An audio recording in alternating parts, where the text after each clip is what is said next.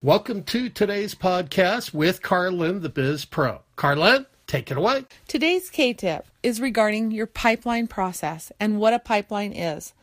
A pipeline procedure is what you do step by step by step, leading a brand new prospect or person that you find, a cold lead, and lead them into, as you've relationship with them and friendship with them, lead them into the pathway to down the road.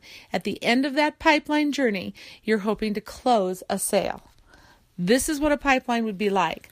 If you're somebody who does seminars and then you set appointments after the seminar and then you create an interview process with that prospect and then you go into finding the problems that are occurring and where you are going to be the solutions, setting up a follow up appointment and bringing the solutions to the prospects, showing them that you can solve those problems that you've discovered, and creating the close, and now having a relationship with a new customer or client.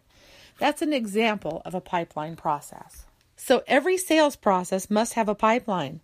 What's yours? We hope you enjoyed today's podcast. Remember to share it with a friend by going to thebizpro.biz.